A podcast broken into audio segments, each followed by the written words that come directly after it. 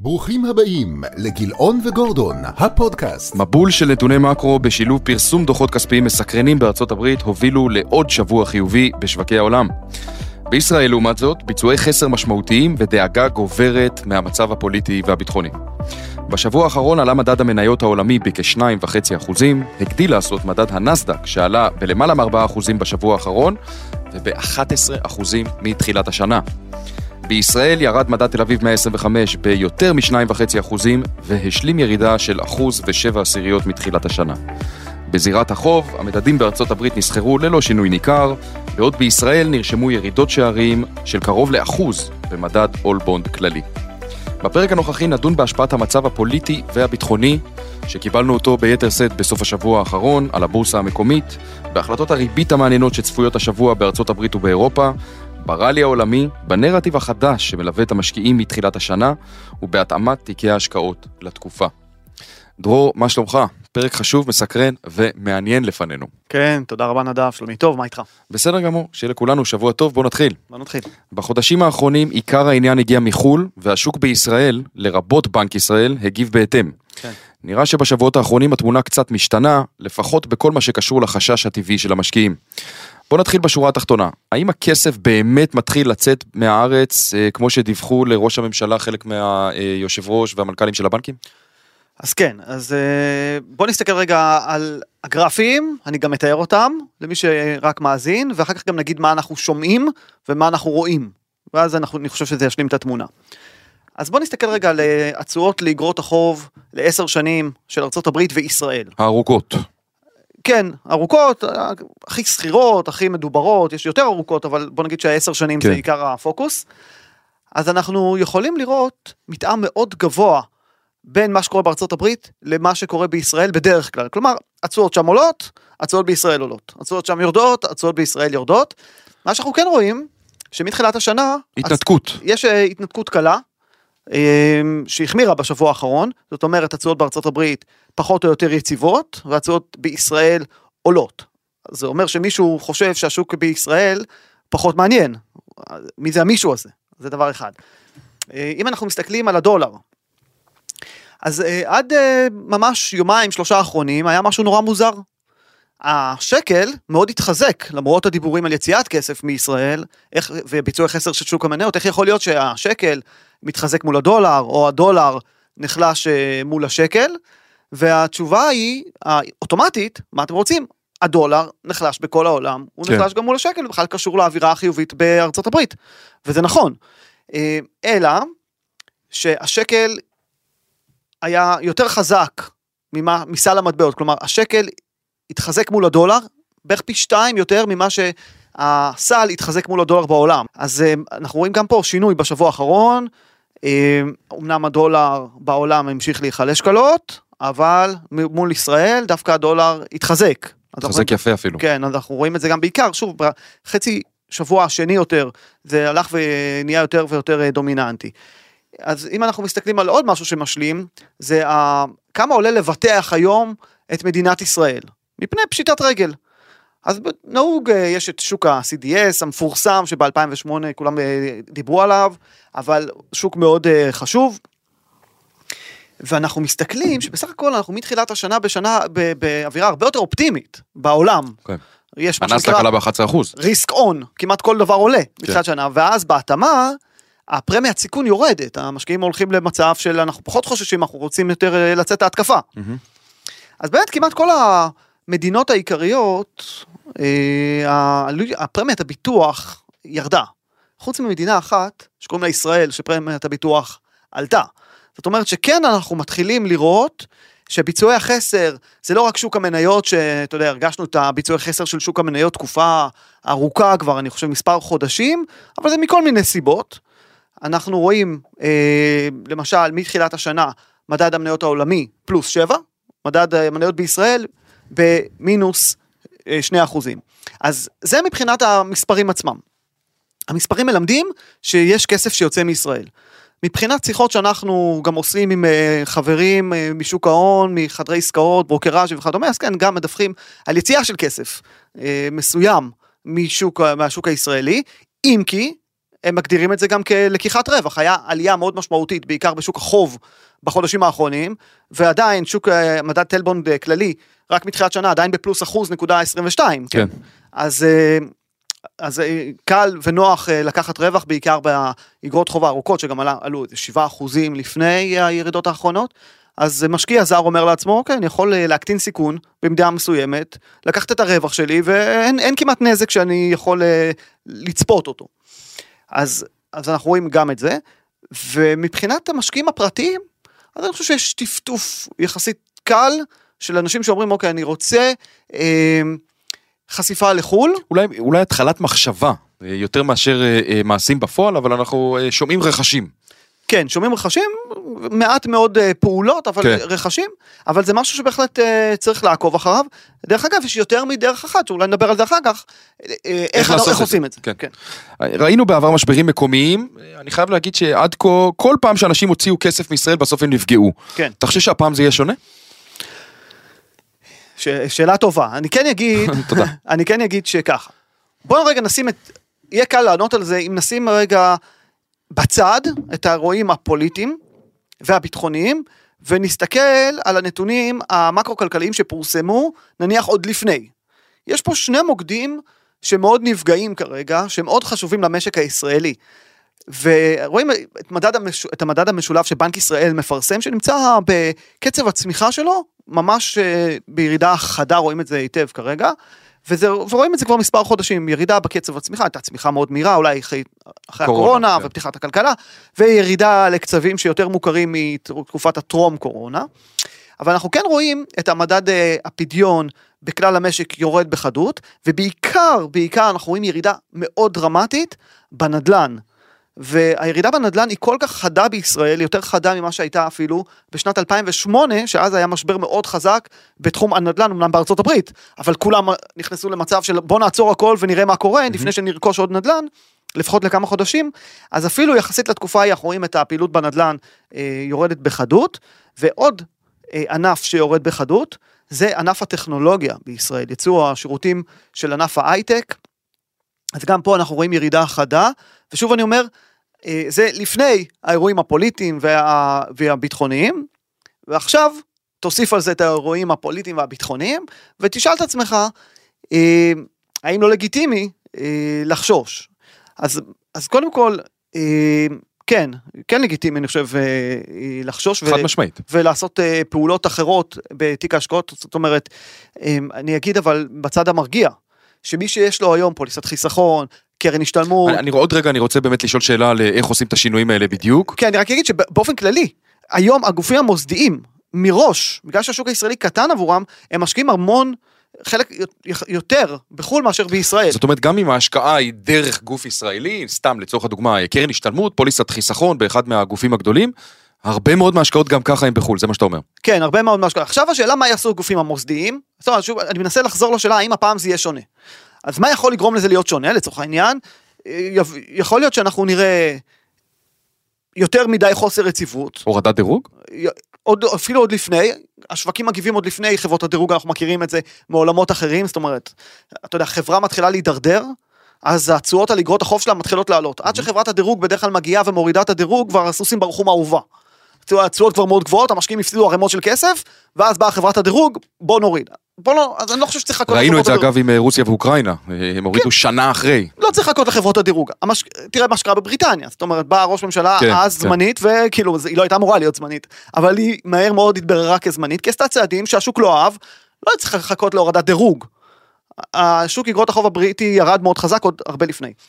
וגם פה, אני חושב שזה יכול לקרות, אז לא צריך לחכות לחברות הדירוג, זה יכול להיות. אז נגיד והשוק הישראלי ימשיך. אה, אה, לגלות ביצועי חסר משמעותיים, המצב הביטחוני יתחיל, ימשיך להיות לא טוב, ואז יכול לבוא אה, לכל, נתניהו או המ- הממשלה באופן כללי, ולהגיד רגע, יש לנו יותר מדי אה, נקודות שאנחנו מאבדים שם שליטה. אה, אולי את הנקודה שמפריעה למשקיעים בעניין הזה של ה- רפורמה משפטית. הרפורמה או ההפיכה המשפטית, אולי את זה עכשיו נלך להידברות ונשעה טיפה. עכשיו, אם זה ילך למקום חיובי, אז הדברים הביטחוניים פר, לבד, לפחות היסטורית אנחנו יודעים, לא משפיעים. ההשפעה היא מאוד זמנית. כן. לא משפיעים. כן, אז אה, לכן אני חושב שהמצב פה היום הוא כזה שיש לנו יותר השפעה של המצב הביטחוני, בגלל שזה נופל על הרבה מאוד אה, רעש אחר שקיים סביב הפילוג בעם, ואני חושב שזה רק מעצים, אבל אם אתה לוקח רק אה, אירועים ביטחוניים, אנחנו יודעים ששוק ההון יודע לחיות עם זה. אני כן רוצה להגיד שגם uh, בעבר הניסיון שיש, גם רפורמות גדולות שרוצים להעביר, בסוף uh, הן לא קורות כפי שהתכוון המשורר בהתחלה, יהיו שינויים אני מניח, ייקח זמן עד שזה ייושם. Uh, ולכן אני לא, לדעתי, אני לא חושב שהדברים יקרו כל כך מהר. כן, אבל שוב אני רק אומר, כרגע, לפי הנתונים שיש לנו, שועטים לשם. איך אפשר בכל זאת לבצע הסתה לחו"ל למי שכן בוחר לעשות את זה, מבלי להגדיל את העלויות ומבלי לקחת סיכונים מיותרים לפי דעתך? כן, אז יש את הגישה שאומרת אני רוצה לפתוח חשבון בחו"ל, ואז הולכים ופותחים חשבון בבנק זר, זו השיטה היקרה, זו שיטה שבעבר אה, היא הסבה למשקיעים הישראלים שעשו את זה למשל בשנת 2002 בעיקר אינתיפאדה שנייה ומשק שהיה מצוי במשבר אדיר הדולר עלה לחמישה שקלים אז הרבה כסף יצא מישראל ובסוף אה, אנשים שעשו את זה מצאו את עצמם מפסידים כי הדולר חזר לרדת הכלכלה הישראלית צמחה מאוד חזק וזה לא השתלם. אה, אז אבל אני יכול להגיד יש אנשים שאומרים אוקיי אני יודע שזה עולה לי כסף זה ביטוח ביטוח עולה כסף כן. אז אני מוציא אבל יש דרך הרבה יותר uh, פשוטה היום uh, להסיט השקעות מהארץ לחו"ל וזה לשנות את המסלול מסלול ההשקעה אם זה פוליסות חיסכון אז בפוליסות חיסכון או קרן ההשתלמות או קופת הגמל למסלולים שהם מתמקדים בחו"ל מתמקדים בחו"ל לגמרי 100% חו"ל. ואז יש לך ב, די בלחיצת כפתור אפשרות אה, לשנות את החשיפה לישראל דרך אגב יש פה מנעד רחב של אפשרויות, אתה יכול להגיד אני רוצה עכשיו להגדיל בצורה כזאת או אחרת, מ-100% במצב הקיצון לחו"ל, עד אפס, תלוי איך אתה רוצה לשחק עם זה. אז זה משהו שאפשר לעשות יחסית בקלות, בלי עלויות מיותרות, וליהנות. בסך הכל אנחנו בשנה מאוד, אה, בינתיים, שנה מאוד חיובית בשווקי העולם, אז אפשר אה, ליהנות מזה, מה שנקרא, על מלא. ולא יהיה תיקון בישראל אה, שהם יצטערו על הדבר הזה? אז יכול להיות שיהיה תיקון בישראל. אז אולי ההמלצה תהיה לעשות את זה בעדינות, או, או לא בבת אחת. אז אני חושב שההמלצה היא, היא, אתה יודע, בסוף כל אחד וכמה הוא לא ישן טוב בלילה וכדומה, אבל אני חושב שהסיכון בלשנות מסלול, ולהישאר באותה חשיפה. בסדר, הרי בוא, בינינו, זה לא כמו להגיד אני יוצא החוצה, ברור, כי, ואז אתה לא תחזור. ואני לא יודע מה, כן. אני, אתה רק עושה שינוי, זאת אומרת אם היית ב-50% מניות, ועכשיו אתה ב-50% מניות בחו"ל, גם אם שוק הישראלי יהיה טוב, הוא לא יהיה טוב אה, באופן מנותק ממה שקורה בעולם. הבנתי. הוא יהיה טוב אולי יותר מהעולם אם העולם יהיה טוב, אז תפסיד את העודף תשואה. את הדלתא. כן. בוא נעבור לארה"ב, כן. נהנית מפתיחת השנה אה, הטובה ביותר מזה המון שנים, חלומית. כן. תיק של 60% מניות, 40% אג"ח, שזה אגב התיק הקלאסי בארצות הברית, עלה מתחילת השנה בכמעט 5%. אנחנו בינואר. אנחנו עוד לא סיימנו את חודש ינואר. כן. אה, למציאות הזו אה, מגיעה אימת השווקים של 2022, ג'יי פאוול, נגיד הבנק המרכזי האמריקאי, הוא אמור להודיע על החלטת ריבית ביום רביעי בעוד שלושה ימים. האם הנתונים האחרונים תומכים בהמשך העלאת הריבית? הרי האינפלציה נחלשת וזה די ברור. כן. מה הוא יעשה? טוב, אז אני מנסה לחשוב אה, רגע מה הנתונים שהיו, הונחו בפני חברי, חברי הוועדה המוניטרית בארצות הברית לפני ההחלטה הקודמת, מה היו הציפיות ומה רואים היום. זאת אומרת, אני חושב שלפני חודש וחצי פחות או יותר הייתה ההחלטה הקודמת, היה צפי למיתון, היה שוק הון הרבה פחות טוב, היה צפי ששוק העבודה ימשיך להידרדר, ובכל זאת הם דיברו על ריבית שתעלה לחמישה אחוזים ועשירית ותישאר שם לטווח ארוך. הריבית היום ארבע וחצי אגב. כן, נכון. עכשיו, כשאנחנו באים ומסתכלים על הנתונים שפורסמו רק השבוע האחרון, וגם לפני, הנתונים מאוד מאוד מבלבלים, זאת אומרת הם אה, מכאן ומכאן, אז מי שרוצה להסתכל על התמונה הפסימית ימצא מספיק נתונים פסימיים, מי שרוצה לקבל אה, תחושה חיובית ימצא מספיק נתונים חיוביים, בואו בוא נסתכל רק, רק שבוע אחד, כן? אז למשל, סקטור השירותים בארצות הברית, שבעה חודשים ברצף מתכווץ, וסקטור השירותים בארצות הברית זה הסקטור היותר אה, חשוב בארצות הברית. אז, אז מה, אז יש התכווצות מצד אחד. מצד שני, הנתון יצא יותר גבוה ממה שציפו, ויותר גבוה מהנתון של החודש הקודם, אבל אנחנו עדיין בנתונים של התכווצות. כל נתון בסקר הזה שהוא מתחת ל-50, הוא מעיד על התכווצות. אחר כך, הייצור התעשייתי בארצות הברית, כלומר לא השירותים, אלא המפעלים עצמם, אז אה, גם פה אנחנו ב... שיעור התכווצות חד, חד יחסית, עם אה, נתונים של אה, קצת יותר מ-46, עם הזמנות חדשות שממשיכות לרדת בחדות. ההוצאה האישית, הצרכן האמריקאי, שהוא אחראי על שני שליש מהתוצר שם, חודש שני ברציפות, בהתכווצות. מוציא. פחות. מוציא פחות. ואנחנו רואים את זה גם בהוצאה הכללית וגם אה, בהוצאות אה, למוצרים בני קיימא, שזה מוצרים שאתה לא קונה אה, לטווח קצר ומחליף וקונה עוד פעם, אלא מוצרים שאיתך לטווח ארוך. וכל הדברים האלה, אתה אומר, אוקיי, הנה, מיתון. ואז מגיעים, אה, מגיעות, אה, מגיע, מגיע נתון הצמיחה לרבעון הרביעי בארצות הברית, צמיחה של כמעט 3 אחוזים, 2 אחוזים ו-9 עשיריות, אחרי צמיחה של 3 אחוזים ו-2 עשיריות ברבעון השלישי. אז בסך הכל נתון צמיחה שהפתיע לטובה, איפה מיתון ואיפה 3 אחוז צמיחה. אז אני אגיד ככה, א', הציפיות היו לצמיחה של 2 אחוז ו-6 עשיריות. אז כלומר, הנתון הפתיע כלפי מעלה. לטובה. לטובה. אבל כשמנתחים את הנתון הזה, כשמנתחים את הנתון הזה קצת יותר לעומק, אז אפשר להגיד שיש פה דברים שקצת מפריעים. למשל, הצרכנים אה, רכשו פחות ממה שציפו, וגם יש אה, עלייה של המלאים. עלייה של המלאים, של המלאים בשלב הראשון נספרת כעלייה, כ, כמשהו חיובי לתוצר. אבל זה שמה... מעניין, כן, אוקיי. המלאי עולה, זה לאו דווקא סימן טוב. אבל בכל מקרה, הנתון עצמו הוא בטח לא נתון שמלמד על אה, מיתון כרגע בארצות הברית, ואם אתה מוסיף לזה את מספר דורשי האבטלה החדשים, שממשיך לרדת, כל שבוע, כל שבוע זה מתפרסם, ואני זוכר אותנו מדברים על זה כבר שבוע אחרי שבוע, שהנתון נמוך עוד יותר מהנתון הקודם, אז, אז באמת, הנתון הזה הוא נמוך, אה, כמעט הכי נמוך בעשרה חודשים האחרונים. אז אנחנו רואים פה את שוק העבודה ממשיך להיות אה, חזק. אה, בקיצור, סנטימנט המישינגן, הצ- סנטימנט הצרכנים היה יותר חזק ממה שציפו. אפילו שוק הנדל"ן בארצות הברית, שהתחלנו לדבר על זה בשבוע שעבר. בשבוע שעבר כן, אמרנו שאולי ראינו כבר את התחתית ב... בסוף השנה שעברה ואנחנו בכיוון חדש בשנה הזו. אז כן, אז יצא עוד פעם נתון אה, חדש, שהוא שוב היה חיובי.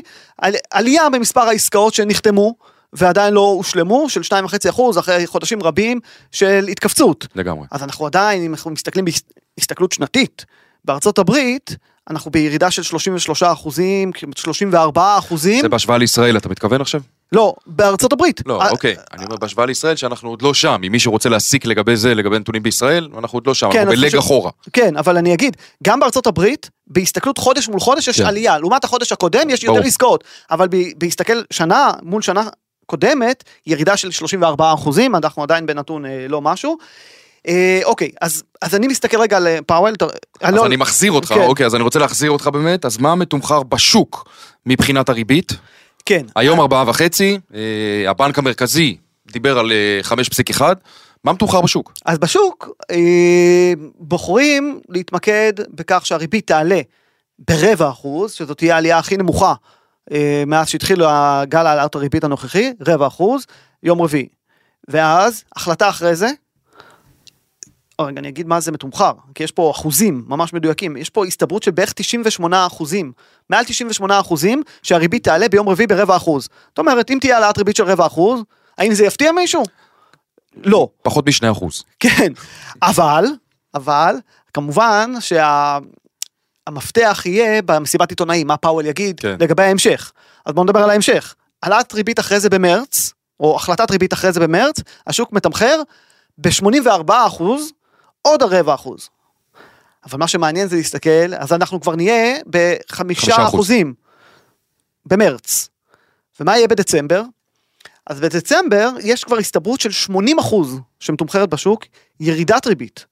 אה, בעצם פחות מ-20 אחוז מעריכים שהריבית תעלה, מעל החמישה אחוזים, וכל השאר מעריכים שהריבית תרד.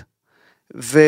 וזה כבר מעניין. עכשיו, אם לוקחים את זה קדימה, אז עד סוף 2024, השוק מעריך ירידת ריבית של 2 אחוז.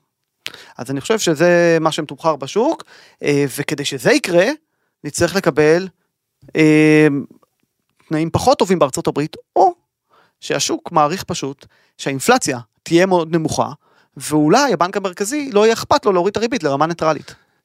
מעניין לראות, שבוע שעבר אה, בקנדה פורסמו הנתונים, הם תמיד הסנונית הראשונה, העלו שם ברבע אחוז, ושם בנאום אחרי העלאת הריבית אה, אמרו שהם אה, כרגע לא צופים העלאות נוספות.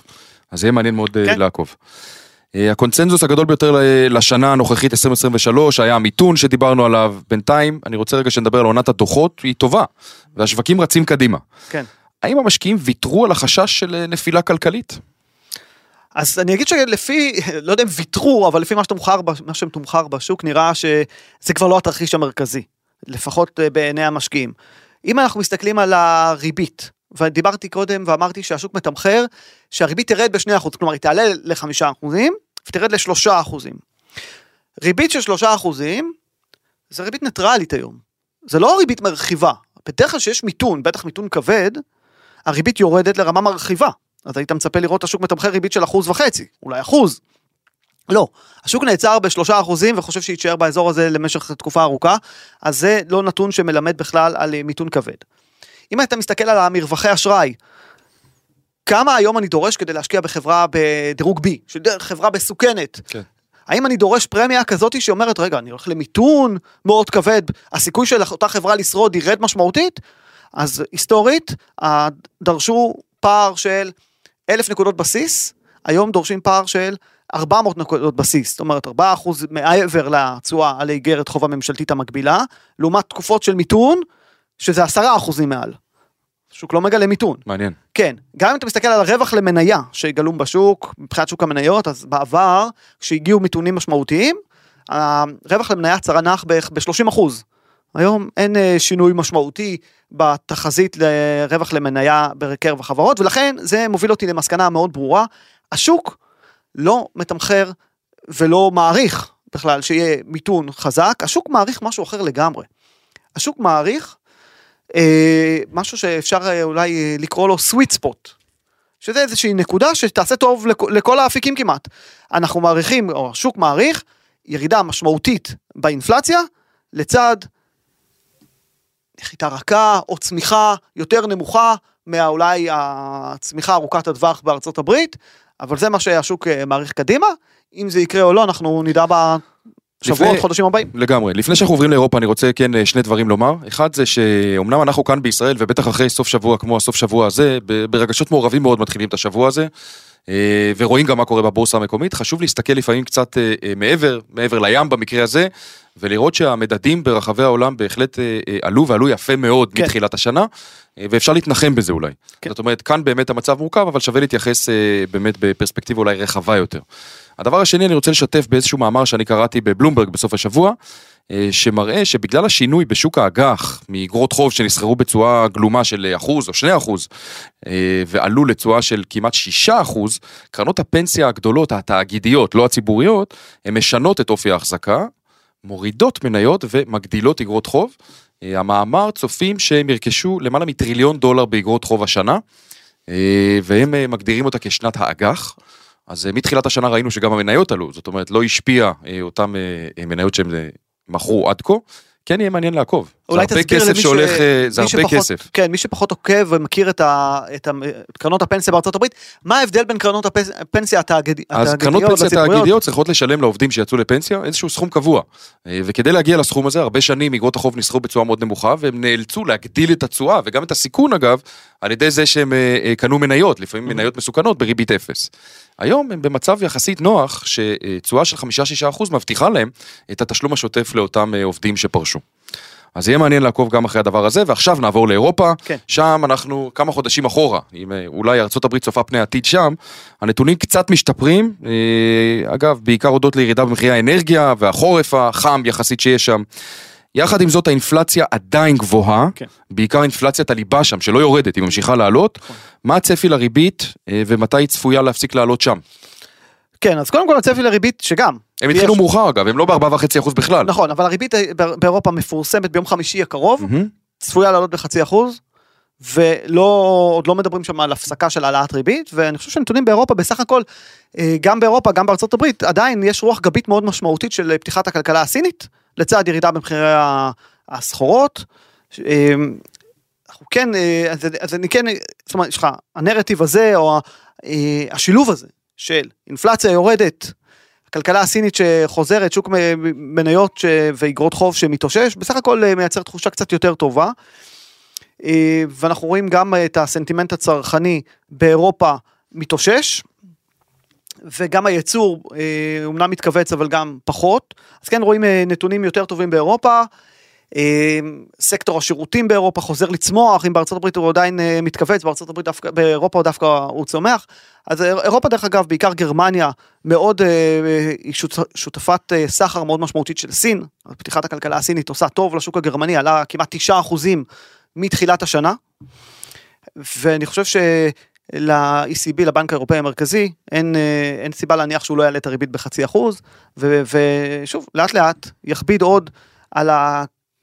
על הכלכלה האירופאית, ומצד אחד, מצד שני, בארצות הברית, הבנק הפדרלי כבר הכביד על הכלכלה האמריקאית, שבינתיים מסרבת להיכנע. מה, אתה חושב שהעליות בעולם צפויות להימשך? מה יכול לעצור אותם? זאת אומרת, אנחנו בתחילת שנה כל כך טובה, מה יכול לעצור את זה? כן, אז אני חושב שכרגע, נתחיל מזה שעד שאנחנו לא מגלים משהו אחר, אין סיבה להניח שמה, שזה ייעצר, זאת אומרת, צריך לזרום עם זה. לא לנסות להתנגד לעליות ולנסות לקחת פוזיציות אה, הפוכות. כמובן, להתנהל באחריות ו- וכרגיל כמו שאנחנו תמיד אומרים לא, לא, לא לנסות לתזמן את השוק. בסופו של דבר יכול שני דברים יכולים אה, לגרום לראלי להתהפך. כרגע מה שאנחנו רואים אחד זה שבאמת ההאטה תגיע לרווחי החברות ויצטרכו לעדכן את התחזיות כלפי מטה, כי צריך להגיד, השוק לא מתמחר מיתון, אז אם יגיע מיתון, יהיה צריך לתמחר את אותו מיתון. וזה יבוא לידי ביטוי בעיקר בשוק המניות דרך אגב, ושוק האג"ח זה יהיה אחד, אחת האפשרויות היחידות שלו לדעתי להמשיך להניב רווחי הון. כי אם שוק האג"ח כבר מתמחר ירידת ריבית לשני אחוז, של שני אחוז סליחה, כדי שהריבית תרד מעבר לשני אחוז, אתה צריך מיתון. ואמרנו, שוק, שוק האג"ח לא מתמחר מיתון, הוא מתמחר נחיתה רכה עם ירידה מאוד משמעותית באינפלציה. אז כל עוד זה יקרה, זה סביבה יותר טובה למניות, פחות טובה לאג"ח, כל עוד אנחנו הולכים עם השוק. אם יהיה, זאת אומרת, אנחנו, שנה מעניינת, זאת אומרת, אם שנה שעברה הלכנו לאותו כיוון, וגם מתחילת שנה, באותו כיוון, מניות ואג"ח באותו כיוון, לגמרי יש סיכוי מאוד גבוה שאנחנו הולכים לפיצול. כן, תהיה פה אה, היפרדות. היפרדות טבעית, טובה, בריאה, ששוק האג"ח הוא יהווה אה, מגן למקרה של מיתון, ושוק המניות יהווה קטר למקרה של באמת אה, כלכלה יותר טובה ממה שהעריכו, שזה לא כזה קשה, כי העריכו כלכלה נוראית. ואת זה אנחנו רואים, וכרגע שניהם נהנים, אנחנו נהנים משני עולמות, כי עברנו ממצב של לתמחר מיתון קשה, למצב של לתמחר רק ירידה באינפלציה עם מיתון קל, ירידה באינפלציה טובה למניות, טובה ל... ומיתון קל, טובה, זה טוב למניות, זה טוב לאג"ח, אבל עכשיו אנחנו נצטרך אה, בסוף אה, לתפוס אה, כיוון בין שניהם. אז, אז זה דבר אחד שיכול להשפיע לרעה על השוק, זאת אומרת אם כן נראה מיתון. דבר שני שיכול להיות רע למניות ולאגרות החוב, זה אם ואני לא צופה שזה יקרה בחודשים הקרובים, אבל אם לקראת סוף השנה, נתחיל לדבר עוד פעם על אינפלציה. אם נתחיל לדבר עוד פעם על אינפלציה, כמובן שזה רע, כי אז הריבית תהיה יותר גבוהה ממה שמעריכים, ולא נוכל ללכת ברור. לכיוון של הורדת ריבית. איך אנחנו נדע אם אנחנו בדרך לשם או לא? צריך לעקוב אחרי מה שקורה במחירי הסחורות, מחירי אנרגיה, מחירי מתכות ומחירי אה, תבואות, וככה לראות. לסיכום, באמת אה, שאלה אחרונה, מה התאמות שאתה חושב שצריך לעשות אה, בתיק ההשקעות? למי שמאזין לנו? אז אני חושב שכן לעשות את השינויים בצורה כזו או אחרת. אה, אני חושב רגע, אם הייתי עכשיו מנהל קרן של גוף מוסדי, קרן, פוליסה, משהו של גוף מוסדי, קופת גמל, האם הייתי משנה את החשיפה, את התמהיל חשיפה בין ישראל לחו"ל, את המשקולות? אני חושב שכן. ואני חושב שגם משקיעים זרים יעשו איזושהי התאמה, ואני חושב שגם משקיעים פרטיים יעשו איזושהי התאמה, אז אני כן חושב שצריך אה, להקטין את החשיפה לישראל, אני לא אומר שצריך אה, להוריד אותה בכלל, אבל, ובאמת זה לגמרי כחשיבה של סוחר רגע. כי סוחר לא מעניין אותו מה הוא חושב טוב או רע, חושב אותו, הוא צריך לחשוב מה יקרה. ואני חושב שמה שיקרה כרגע, שהנתונים השוליים נקרא לזה, שנכנסו לכלכלה הישראלית, הם לא טובים. והאם זה הולך להיפתר בקרוב? אולי, כרגע זה לא בנמצא, זאת אומרת, לא מדבר, זה לא על הפרק, כן. כשזה יהיה על הפרק, נצטרך לשנות. אוקיי, אותי שכנעת. דרור, המון המון תודה. תודה נדב. נאחל לכולם אה, שבוע טוב, שקט, בטוח, אנחנו ניפגש כאן בשבוע הבא. להתראות.